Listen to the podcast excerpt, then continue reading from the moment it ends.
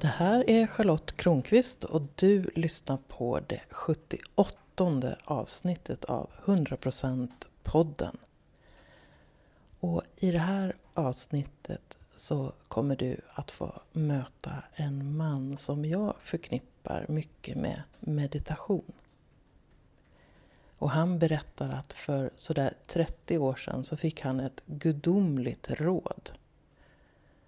Det var en mästare som sa till honom Du behöver bara göra två saker i livet. Ta risker och att meditera. Och det har Nirvan Richter också levt efter.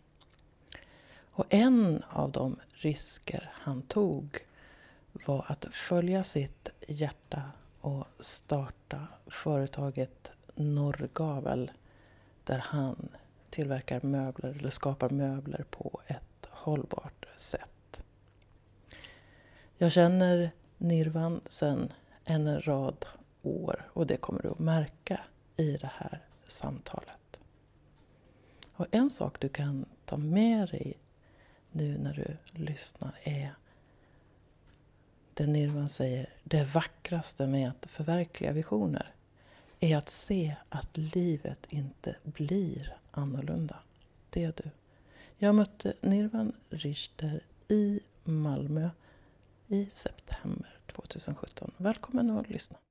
Jag befinner mig i Malmö och jag sitter här med Nirvan Richter som är grundare av Norrkavel. Välkommen hit. Tack för det. Hur kom det sig att det blev möbler? Börja med en sån här liten fråga. Hur kom det sig att det. Alltså jo, men så är det. Jag, jag älskar hus. Eh, och utbildade mig till husarkitekt först. Eh, husbyggnadsarkitekt på KTH i Stockholm.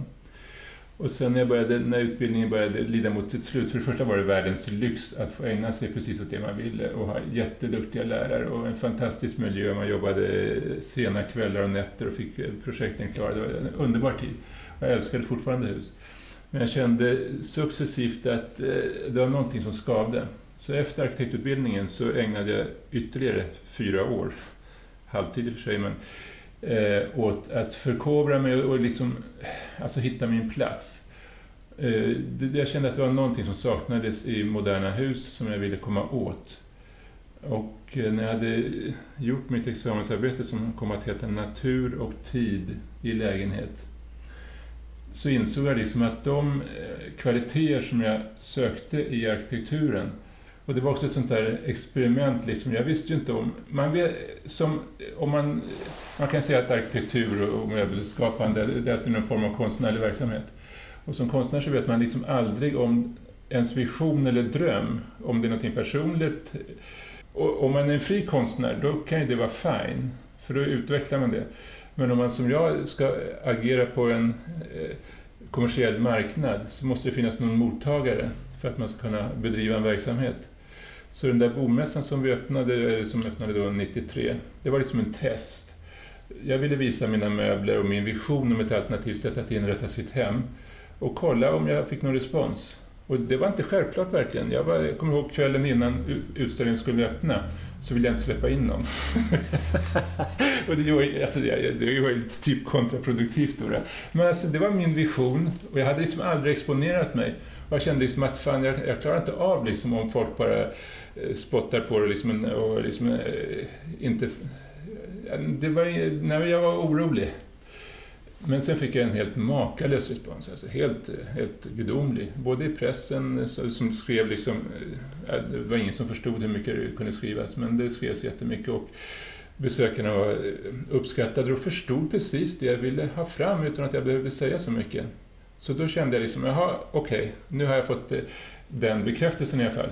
Då kände jag att då, då får jag ta nästa steg och då innebär det en risk. Och det var när, när, man, när jag skulle börja satsa ekonomiskt på det. Det hade inte jag gjort, för jag hade liksom levt på ett ganska safe sätt, för jag ville ha en frihet i livet. Men jag kände liksom, nu får det bära eller brista. Nu, nu, om jag ska gå vidare med det här så då får jag ta en risk. Så jag skuldsatte mig ganska våldsamt och körde igång med verksamheten.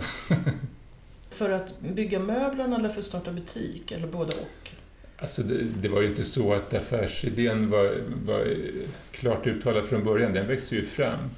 I början så trodde jag liksom att jag skulle liksom jobba mot att få ett färdigt företag. Successivt har jag insett liksom att det finns inget företag och kommer aldrig finnas. Utan det är liksom bara en idé. Och den där idén, visionen, den förändras hela tiden. Och det gör affärsidén också. Så det ena ger det andra. Först så trodde jag att jag skulle liksom kunna sälja riktigt hög kvalitet till människor utan att det behövde kosta så mycket. Och då var det en stor frustration att detaljhandelsledet, att de lägger på 50% utan att egentligen tillföra produkten någonting.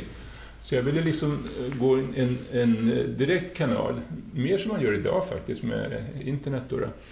Gå en direkt kanal till människor. Det var bara det att möbler är ett sånt stort, eh, det är en sån stor grej liksom. Alltså en soffa för 20-30 tusen, det köper man liksom inte utan att ha provsuttit den. Och dessutom så, det är inga snabba köpbeslut det här. Det är liksom inga impulsköp det handlar om och det gillar jag också. Utan det är eftertänksamhet och människor kommer tillbaka och liksom de kommer hem och går hem och tänker liksom, och de ställer adekvata frågor om kvalitet och, och material och alltihopa. Sen kan köpprocessen är ganska lång. Och den är också knuten till människor, att man vill föra en dialog med någon som har kunskap om de här sakerna. Så idén med att bara sälja på postorder, typ, som det hette på den sidan, funkar liksom inte. Och det var i konsekvens med det så öppnade vi butiker. Då. Och det var 93 redan, eller? 94 öppnade jag butiken på Kungsgatan. Och du väljer också ett sånt här kanonläge i Stockholm, så du måste ju ha trott ordentligt på det här när du... Ja. ja alltså, bära eller brista. Alltså om man inte tror på det så ska man ju verkligen inte göra det. Alltså. Och jag känner, jag vill inte vara dumdristig, verkligen inte. Men om inte jag ska tro på det, hur ska någon annan kunna tro på det då? Och jag vill ha det bästa. Och jag, mina möbler har, alltså jag tycker att de är bra.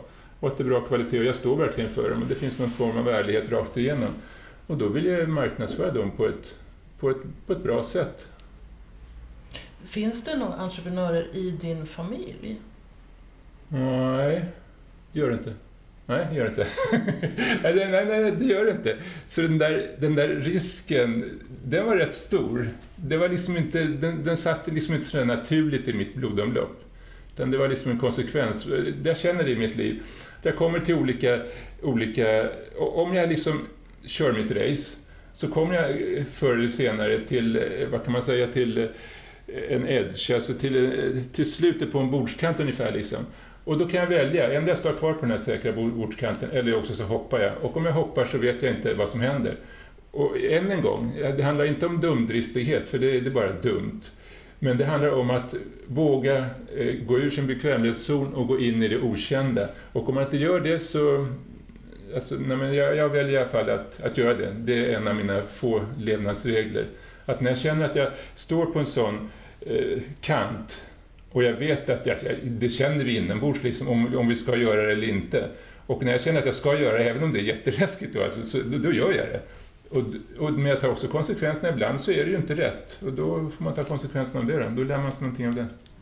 Och hur, och hur känns det när du är precis där, när du har klivit över kanten? Jag ser för mig hur, hur eh, min bild blir att jag för en stund faller fritt. Absolut, absolut. Ja, ja, ja. Det finns ju inga hängslen och livremmar där alltså. Och där handlar det om tillit. För där kan jag vila i den här osäkerheten. Och det är oerhört viktigt, alltså för det, om man är rädd, skräckinjagad, det är inte något bra. Osäkerheten finns där, totala osäkerheten, men det finns också en tillit.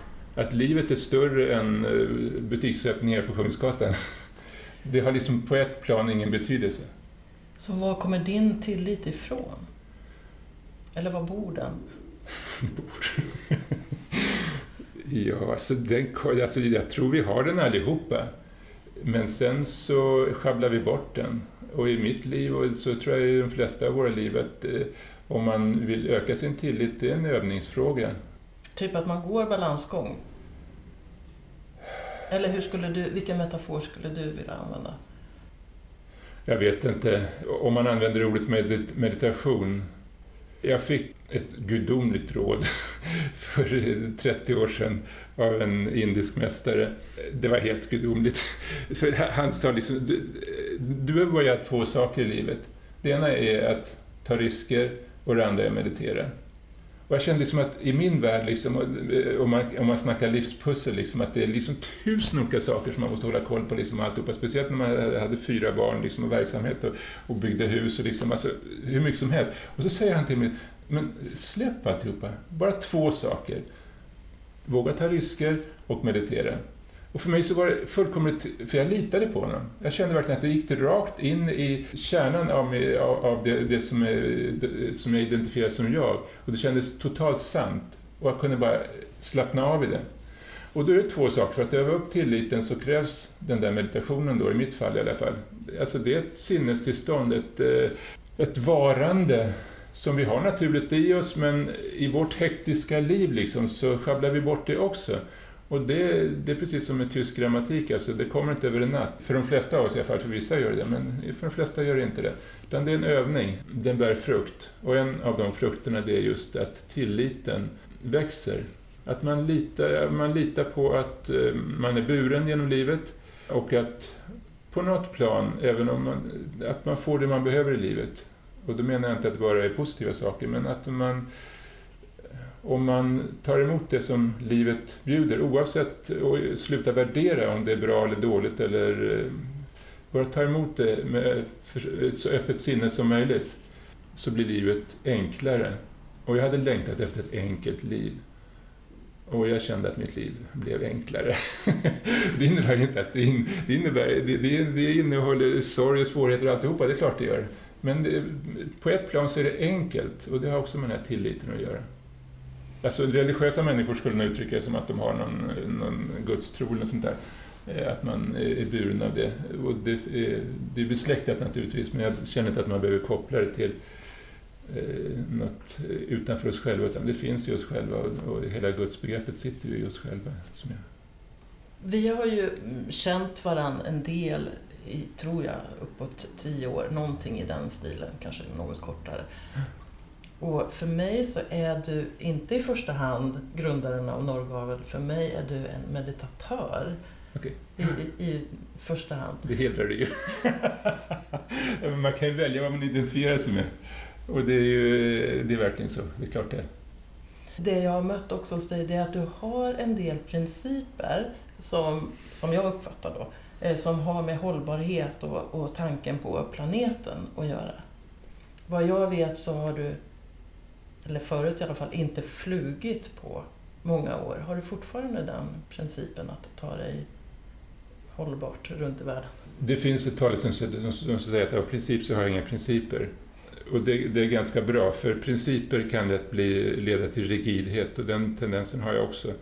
När jag blev eh, förälskad i en kvinna från Italien, då släppte jag på principen att, eh, att inte flyga för att kunna träffa henne initialt nu bor hon i Sverige sedan 18 år, men initialt, första året, liksom, eh, det var liksom inte möjligt liksom, att åka tåg till Italien. Det funkar liksom inte med ett nystartat företag och alltihopa. Så då släppte jag på den principen och då tillät jag mig att, eh, att flyga.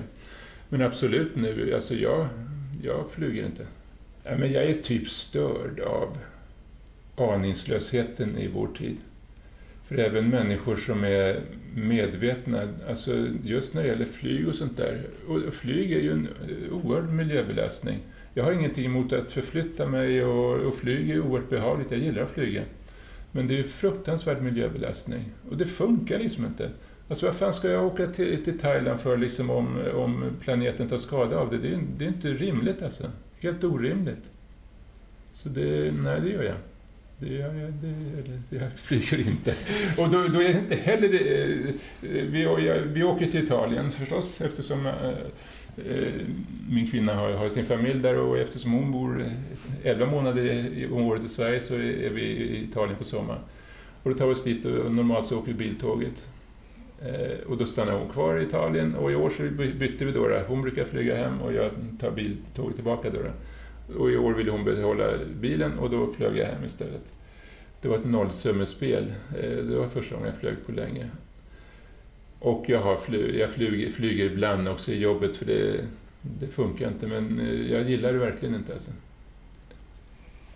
Så vad skulle du kalla det när du, alltså du sa ordet princip. Är du, blir rigid, eh, det finns en rigiditet kring princip. Vad, vad skulle du kalla det? Livshållning? Eller vad, hur, ser, hur, hur ser det du mäter dig mot, eller vad du, dina val, vad kommer de utifrån? De kommer helt utifrån, och det är jävligt lätt att svara på det, de kommer ifrån min tro på livet. Det är det som är energin till att, att, jag, att jag har den livshållningen. Och om jag inte skulle följa den livshållningen, det har inte med att vara duktig, liksom att kunna eh, sitta på höga hästar eller någonting, och, verkligen inte. Utan det har att ta livet på allvar. Och om jag ska ta mitt liv på allvar så är det fullkomligt konsekvent. Och jag skulle göra våld på mig själv om jag inte följde det som, som känns sant i mitt liv. Det skulle göra livet mer komplicerat och mindre värdefullt.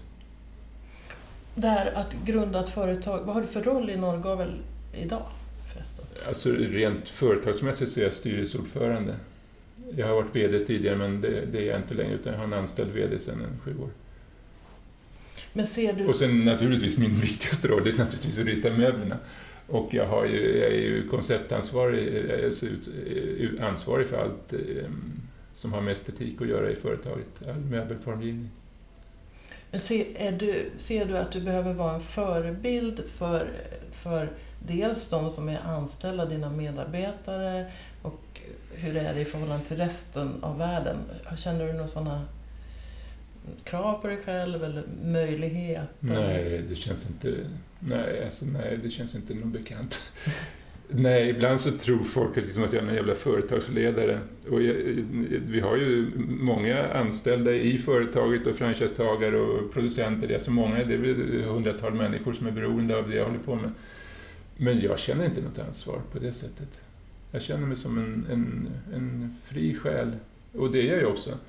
Du, eh, du sa att du, i den, du tänkte på mig som meditatör och det är ju så. Alltså jag är ingen, jag är ingen alltså möbelformgivare, det är det jag håller på med.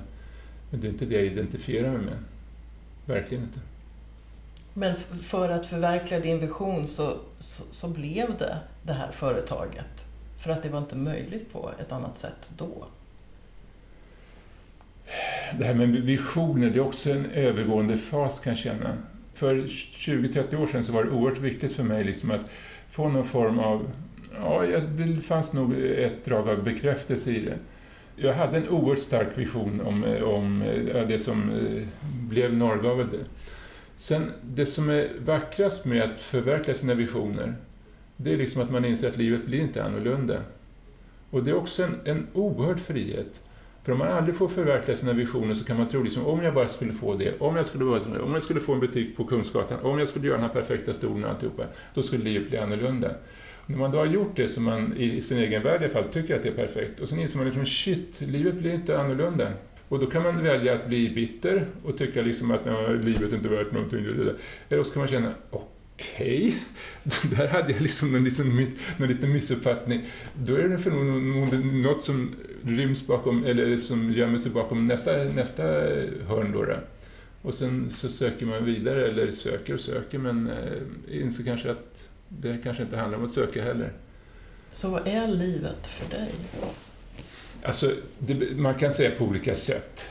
Det finns alltid olika nivåer på en sån här frågeställning. Man kan, rent fysiskt så handlar det om att jag måste få ekonomi i företaget tillsammans med mina medhjälpare och alltihopa. Det är jätteviktigt och det kan man inte negligera för då kan man inte driva ett företag.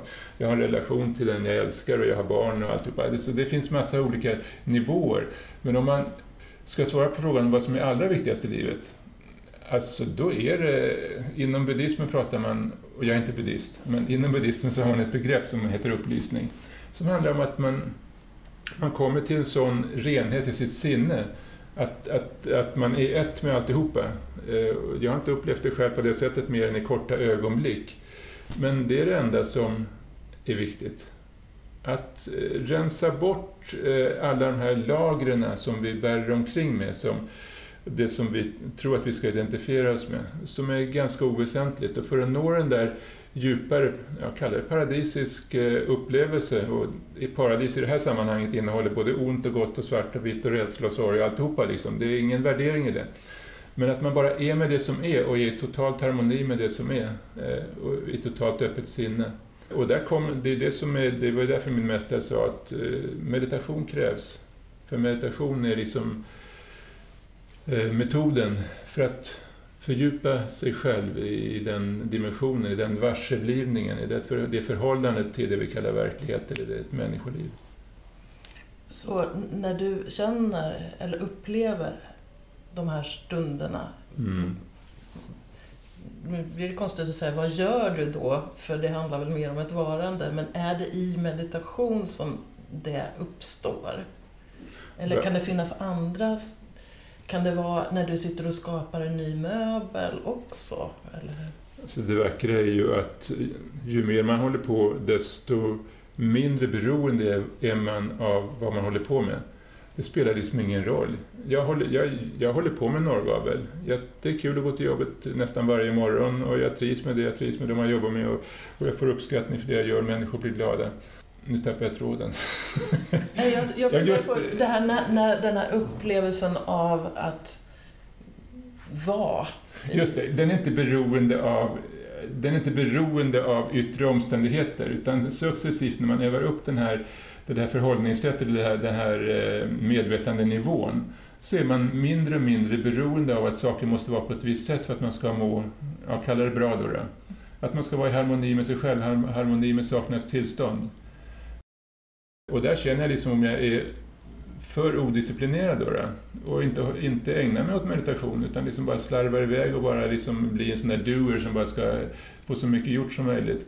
Då tappar jag den dimensionen och livet blir så oerhört mycket fattigare. Och då har jag mycket svårare att, att nå den, eh, den närvaron och den eh, djupa glädjen och tillfredsställelsen i, i vardagen. Det vi så här vansinnigt tokigt kallar den grå vardagen som är det är det som är livet typ. Så det är ganska klokt att hitta metoder liksom att, att inse att den här, det vi kallar gråvardagen, det, det är guldkornen, alltså det finns ju guldkorn precis överallt, precis hela tiden. Så du, du sa disciplin Mm. Och då är det att göra någonting regelbundet och då gissar jag att meditation är en daglig practice som, Typ. som är viktig för dig. Ja, det är verkligen så.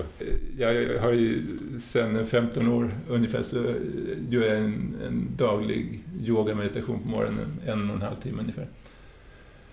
Och just nu i höst så har jag känt liksom att, alltså man kan bli lite, jag, jag gillar rutiner. Och, och ha någon form, jag brukar säga liksom att jag, en del av mig är en munk och jag vill ha liksom klara rutiner hela tiden som jag kan känna mig fri i. Människor, vissa människor blir helt, eh, de känns instängda av rutiner. För mig så är det en ofantlig frihet för jag liksom slipper tänka, jag kan bara göra saker och saker fungerar och jag känner att jag mår bra. Eh, Eh, men det, kan, det finns också en, en risk med rutiner, att man bara kommer in i ett kretslopp och bara rullar på. Så med jämna mellanrum så är det, känner jag att det är värdefullt att bryta rutinerna och öppna upp för någonting nytt. Och det som jag har varit nyfiken på de senaste åren och nu eh, kommer jag till skott, eh, det är liksom att att gå en, mer, en längre retreat, alltså gå en eh, tio dagars, där man sitter och mediterar från fyra på morgonen till nio på kvällen. Vipassana. Ja, i Vipassana. Och det, det är bara... Det är en ganska sträng, eller en väldigt sträng disciplin. Det, man får inte ens göra yoga. Man får inte göra någonting. Man ska bara sitta och man måste sitta på ett visst sätt och alltihopa. Jag höll på mycket med det för en, ja, vad kan det vara, en 20 år sedan väl ungefär. Men sen har jag liksom inte, så kände jag liksom att det blev för mycket i mitt liv. Det blev det, jag förknippar det med eh, en manlig energi. Och när jag säger manlig så menar jag inte att det bara vi har både kvinnliga och manliga energier i oss. Man kan, säga, man kan ha andra benämningar på det, men eh, alltså jag vet inte, jag använder ordet manligt, det kanske finns några annat begrepp också. Och den här meditationsvägen, den disciplinerade som man bara sitter, det är, förknippar jag med ganska manligt. Och det är bra, och det, det har gett mig oerhört mycket i livet, men jag kände också att jag kom till en punkt liksom att jag behövde släppa in det kvinnliga mer. Jag känner också skillnaden på japansk och indisk kultur. Den japanska är ganska manlig och den indiska är mycket mer kvinnlig och tillåtande och färgrik och eh, doftrik och alltihopa. Och jag kände i mitt liv så hade jag nog av det manliga och jag behövde få in det kvinnliga mer. Och valde också en kvinna från Italien eh, som är, mycket mer sparkling än jag hade i mitt liv tidigare. Och också, eh, eh, man pratar ju av eh, path of meditation och path of love. Och path of love är mer den kvinnliga delen. Då. Liksom, jag kände verkligen att jag behövde det. Och någon form av softness och mjukhet och liksom slappna av och liksom inte så det har jag varit inne i väldigt mycket. Mycket med sex att göra också. Att bara sjunka in i det på ett mjukt sätt. Men nu känner jag liksom, nej men nu, nu, är det, nu är jag vipassarna. Så nu, jag, nu sitter jag 45 minuter eh, innan jag gör yoga på morgonen. För eh, om jag ska sitta liksom dygnet runt i tio dagar så vill jag liksom att kroppen ska vara lite prepared för det, så att annars blir kroppen jättejobbig. Alltså. Det är så roligt, jag, jag kallar dem där mask maskulin och feminin energi mm, brukar mm. jag använda för att komma lite ifrån det. Och, ja. och jag har gjort mycket maskulina äh, saker. Jag tycker mm. det finns mycket i med, med, meditationspractice som är mm. äh, uthållighet äh, och så. Så just nu så har jag en period där jag börjar dagen med att älska ja, nästan alltid. Mm. Och då känns det som att det är mer feminin, att det är i det flödande och så. Och det behöver jag just Fast nu. Det, det gör jag också. Någon gräns på fokus på manligt får det vara. Ja. dagligt, att älska dagligt, det känns, det känns bra. Ja. Det, det gör vi. Jag håller med om, jag har inte gjort så mycket japanskt så, men, men jag känner det livsbejakande i det indiska. Och jag är ju mm. inne själv då mycket på, på tantra och då är det ju mycket att man kommer tillbaks till kroppen. Mm. Och för mig är det då viktigt att alltså att verkligen känna kroppen och så kan mm. en del av meditationen vara den andliga delen. Men i min fas då vill jag meditera för att komma till kroppen, ja. inte från kroppen. Mm. Det, det, säger jag också alltid, man kan liksom inte lämna kroppen innan man har gått in i den. Man måste gå in i den först och verkligen bejaka sin kropp och vara sin kropp innan man kan... Och nu säger jag inte, jag har inga värderingar med tidsrymd, med, man går in och ut i olika faser, absolut, men visst är det så. Och yoga för mig, det är också ett sätt, liksom, yoga kan ju vara så mycket olika saker, men yoga är precis det för mig. Att när jag går in i kroppen och är total i kroppen, och då menar jag verkligen total i varje rörelse, så ramlar jag in i meditation. Och sen är jag i meditation eh, tills det släpper, och sen så gör jag en rörelse igen och så kommer jag in i meditation igen. Och så är det ju med att älska också. Ja, och, och något som jag tycker är livet mycket. Jag har inte reflekterat över det så, utan frågan bara kom till dig. Men det är att vara här. Ehm, att jag är med dig just mm. nu och att när jag lägger min hand på mitt knä så känner jag handen på knät. Alltså, egentligen är det ganska enkelt, livet, att vara här. Och ibland så... Senast igår så krånglar jag till mitt liv för att jag hamnar i mindfucks mm, mm. kring någonting egentligen helt oväsentligt men det tog så mycket energi. Mm. Men när man kommer tillbaks till kroppen så blir det enkelt. Mm, mm. Det är absolut så. Meditera och ta risker. Basta. Så, nu ska jag ställa en stor fråga till dig. Okej. Okay. Har de varit små då? Okej, okay. ja, ja. Mm. Vad är kärlek för dig? Alltså den typen av frågor, alltså det vet ju du också. När det är en kod. Alltså, det är inte en fråga, det är ointressant att svara utifrån ett intellekt på, den, på en sån fråga. Det är fullkomligt ointressant. Man kan ha filosofiska utvikelser om vad kärlek är och man kan säga kloka saker, absolut, och det finns en massa klokt sagt. Men om man ska gå in i den typen av frågeställningar, då handlar det mer om att sitta och bara gå djupare och djupare in. Man börjar på ett plan och sen så fördjupar man sig och sen så man har liksom inte bestämt från början. Man har liksom inte, livet har liksom inte lärt en vad kärlek är för någonting. Utan man försätter sig i, i, i någon slags transtillstånd, att man kommer in i frågeställningen så man till sist blir frågeställningen. Och då kan man börja närma sig det som, som, som, är, som är kärlek. Det är spännande för ibland så frågar jag Vem är du? Mm. Och jag tycker att det är den typen av fråga också som, mm. är, som man kan svara sitt CV. Det blir en väldigt, kul är det. Ja, det är en väldigt ytlig. Men egentligen så tycker jag att, att den typen av Vem är du? är en av de mest intima frågor man kan ställa. Den säger, den säger ju otroligt mycket på hur, vi, hur man som individ, om man nu är en individ, hur man behandlar livet, hur man förhåller sig till livet. Den säger ju jättemycket. Verkligen. Så i livet så ingår ju många beståndsdelar. Kärlek är ju något som ingår och själva livet är någonting som ingår. Men också saker som kan kännas svårare, till exempel sorg. Så om du hamnar i en situation som ger dig sorg, vad har du för verktyg för att hantera det? Shit. Do you know me? ah, shit. Alltså, det, alltså, jag tror att det är så för... Vi, vi kommer till den här planeten, eh, eller till det här jordelivet, med olika slags livstrauman. Ett sånt där livstrauma för mig, det var sorgen. Eh, och när jag, i början på 90-talet var det väl typ, eh, kände liksom att jag började, eh, alltså det var någonting som skavde i mitt liv liksom. Och då kom jag till, någon, eh, till en terapeut och så, som tur var så kom jag till en klok man från början. Och, jag, och han, han, frågade liksom vad jag ville ha hjälp med. Jag sa, jo jag vill bli av med sorgen. och som tur var var han tillräckligt klok så han sa liksom bara, jag vet inte vad han skrattade, men typ då, på ett kärleksfullt sätt. Är det något mer du vill bli av med? Vill du bli av med glädjen också? Typ. Eh, för sorgen förklarar han för mig, då är det liksom ingenting man blir av med. Och sorgen är varken bra eller dålig. Problemet för dig är förmodligen att du inte vill se sorgen och då blir det ett problem, att du håller den bort.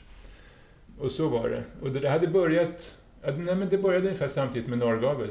För mitt liv var på utsidan var det helt perfekt. Alltså, lyckad familj, bodde fint, företaget gick bra, fick upp mycket uppskattning och alltihopa. Och satt ofta i sådana här situationer med journalister. Och de ställde frågor och sen så skulle de ta eh, pressbilder, eh, fotografier efteråt. Och då sa de, kan vi få ett litet leende? Och jag hade så svårt, så svårt att pressa fram ett leende. Så insåg jag, men jag är egentligen ledsen. Trots att allting går bra i mitt liv så är jag ledsen. Och det där vill jag bli av med. Och jag förstod ju inte bättre än jag trodde, jag trodde det var sorgen jag skulle bli av med. Men så fick jag, genom den där och så, på andra vägar, så fick jag liksom nycklar till min egen sorg. Och så insåg jag till min, alltså jag var ju fullkomligt förbluffad att det som jag hade stött, på, stött bort i mitt liv, det var ju nyckeln in i det som jag hade längtat efter hela mitt, jag kallar det djupet. Där allting bara är perfekt och där allting, där jag är hemma i mig själv. Och en av de nycklarna, det var just sorgen. Eh, sen när jag öppnade upp för den och liksom bara, så bara kunde jag dyka rakt in i det som bara var själva kärnan i, i mig själv. Och när jag dyker rakt in i någonting och jag är total i någonting så försvinner det också. Det försvinner oavsett det är glädje eller vad som helst. Allting går mellan liv och död i, vår, i, vår, eh, i, vår, i vårt liv. Och är man total i någonting så kan det inte finnas kvar utan då, då byter det och sen så kommer ju glädjen ut ur det som var fastlåst i sorgen tidigare. Så det var helt underbart. Och det, jag var oerhört tacksam för det. Du vet ju att jag miste en son eh, för sex år sedan. Det första det jag kände där, det var liksom att jag var så oerhört glad att jag inte var klar, kvar i den här eh, fastlåsningen vid sorgen, för sorgen var inte något farligt för mig. Jag kunde verkligen eh, ja, det, fortfarande efter sex år bara prata om den här lilla underbara killen. Um, så kommer tårarna igen. Och det är bara... Det är så det är. Och det... Ja, så är det. och det är inget problem. Uh, och jag kunde... Uh, det var en enorm saknad, självklart. Det var liksom, marken eh, drogs undan fötterna på mig. Så allting som vi förknippar med ehm, ja, den här yttre verkligheten eh, som vi ofta identifierar oss själva med. Det är liksom bara eh, meningen i den, den försvann ju. Och det berodde ju inte, det var ju inte så att livet tappade mening utan just den dimensionen, om man är fastnaglad i den, då är man låst alltså. Men som tur är, och jag var så jäkla tacksam över att jag var i kontakt med den andra dimensionen också. Kalla det meditation eller djup. Och i den dimensionen så var det ingen skillnad om Viktor, som han hette, om han var i sin kropp levande eller om han var i mitt hjärta. Jag känner mitt hjärta väldigt starkt när du, när du eh, berättar det. Det är som att eh, du blir mer, ännu mer öppen och så känner jag mm. eh, jo, men det. Är det. Så, det är så det funkar. Mm. Det är jättevackert. Mm. jättevackert. Det, när du säger att vara total. Jag förstår vad du menar. Mm. Eller jag vet vad jag menar i alla fall. Mm. Jag har gjort till exempel eh, mörkermeditationer. när jag varit helt, så här, i, helt i mörker och så har jag känt att mörkret är oändligt och att det finns inget slut på någonting och det finns en värme och en trygghet i det här mörkret. Det är inte läskigt alls utan Mm. att Mm. på något sätt så kan det kännas som att kanske dit man kommer tillbaks eller Mm. där i grunden. Och det finns en eh, ett, trygghet faktiskt i att, att jag kan vara i, nu kall, det är lite, kanske lite slarvigt att kalla det för mörkret, men min rädsla för min egen eh, fysiska död har, har minskat radikalt sen Mm. jag fick tillgång till den Mm. eh, spacen. Så om du skulle försöka säga det här med helhet för någon som inte har mediterat eller så, alltså hur kan man... Det du kallar mörker, det, det är en risk med alla ord för vi lägger olika, olika betydelser i det. Jag kallar det tomhet. Mm. Och tomheten är, när man ser tomheten utifrån så är den oerhört eh, läskig och eh, obehaglig. Och det paradoxala är när man går in i tomheten och blir ett med tomheten så är det det mest underbara tillstånd man kan, som man kan vara i. Vad var din fråga? Nej, hur man beskriver en, en helhetskänsla. Okej, total också, ja. Mm. Alltså det som många människor känner till, det är orgasm. Det finns be- besläktade saker. Eh, När människor frågar mig, men hur kan du sitta liksom och meditera? Eh, Liksom, det tråkigaste som finns. Och då brukar jag fråga, men tycker du om orgasm?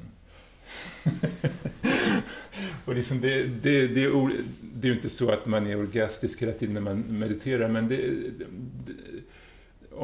Svaret på din fråga, det är någonting som män, många människor kan relatera till och någonting som är oerhört attraktivt för många människor.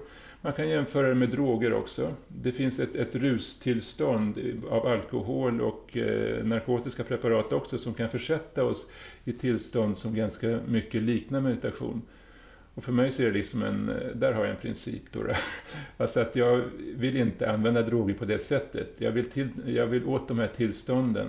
Men jag vet att potentialen finns i mig själv och att det som är hållbart i ett långt perspektiv och som är bra för mig som fysisk varelse också, det är att komma åt de här tillstånden utan droger, inte blanda ihop de sakerna.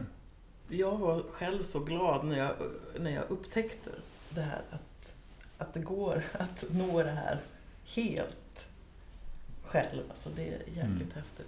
Mm. Men om vi tänker oss en person som till det yttre har allting är bra, men så börjar det kännas någon sån här liksom, lite gnagande känsla att det är ungefär lite grann som, som du där, att, det var, att du sökte hjälp för, för någonting. Vad skulle kunna vara ett första liksom, litet steg en sån där person skulle kunna ta för att så småningom hitta hem eller vad det är Mm. han eller hon behöver? Mm. Det första steget, det är att, eh, kan man fånga i ett ord som heter villighet. Eh, det allra första är egentligen längtan. Man måste ju formulera längtan att man vill någonting. Och sen nästa steg är villighet. För, eh, för att förverkliga en längtan så innebär det ofta att man måste möta någonting som man inte längtar till. Man måste passera någonting för, för, för att komma vidare. Och det måste man vara villig för att möta det. Men sen är det ju helt individuellt vad, vad det innebär för olika individer, helt beroende på var man är någonstans. Men om man har längtan och villigheten så är det på något sätt som att existensen eller livet ger en det man behöver. Och då gäller det att vara tillräckligt observant, att fånga upp de där sakerna. Och det kan vara så, så, så enkelt som att ja, titta på det som dyker upp i ens liv. Liksom. Kanske att det finns ett yogapass, att mm, kompisarna plötsligt börjar prata jättemycket om yoga och sånt där. Alltså. Och då kanske det kommer sån här blixtsnabb, de här är ju blixtsnabba de här tankarna, liksom känner eh, jaha, det kanske vore någonting. Och så kommer det efteråt, nej men det är ingenting för mig. Och innan det där in, ingenting för mig kommer, så lita på den där blixten och fånga den. Och sen våga ta det där steget, för det är säkert jätteshaky, saker som man inte är bekväm med, som man inte har gjort, det, det innebär någon form av obehag. Men man vet inuti sig själv, det här är någonting som skulle kunna ge mig, så, så testa det. Och det kan vara olika saker. Eh, yoga kan vara meditation, ta risker när, när det är läge för det. Ta risker när det är läge för det. Det låter bra. Tack Nirvan för att du kom hit idag. Tack själv. Vilka risker är du beredd att ta i livet? Och på vilket sätt skulle till exempel yoga eller meditation kunna hjälpa dig? Och vad är livet eller kärleken just för dig? Det är djupa frågor som samtalet med Nirvan Richter öppnar för. Jag är ju Charlotte Kronqvist. Jag kallar mig ibland för kärlekskrigare. Och en av mina kärleksbilar är just 100% podden. Jag älskar de här samtalen. Och jag skulle gärna kunna vilja göra det här på ett ännu mer hållbart sätt. Så är du en sån som skulle vilja sponsra det här på något sätt eller känner någon som skulle vilja göra det, tipsa mig gärna om det. Jag har ju mycket på gång också vid sidan av podden. Ett av mina stora projekt är Lekfull tantra som finns både som dagskurs och som onlinekurs. Och jag håller på att skriva på boken med samma namn. Så titta gärna in på min hemsida charlottekronqvist.org och botanisera där. Du kan hitta coaching, sessioner, onlinekurser, böcker. Ja, jag vill bidra till att ditt liv blir mer kärleksfullt. Vad det nu kan betyda för dig.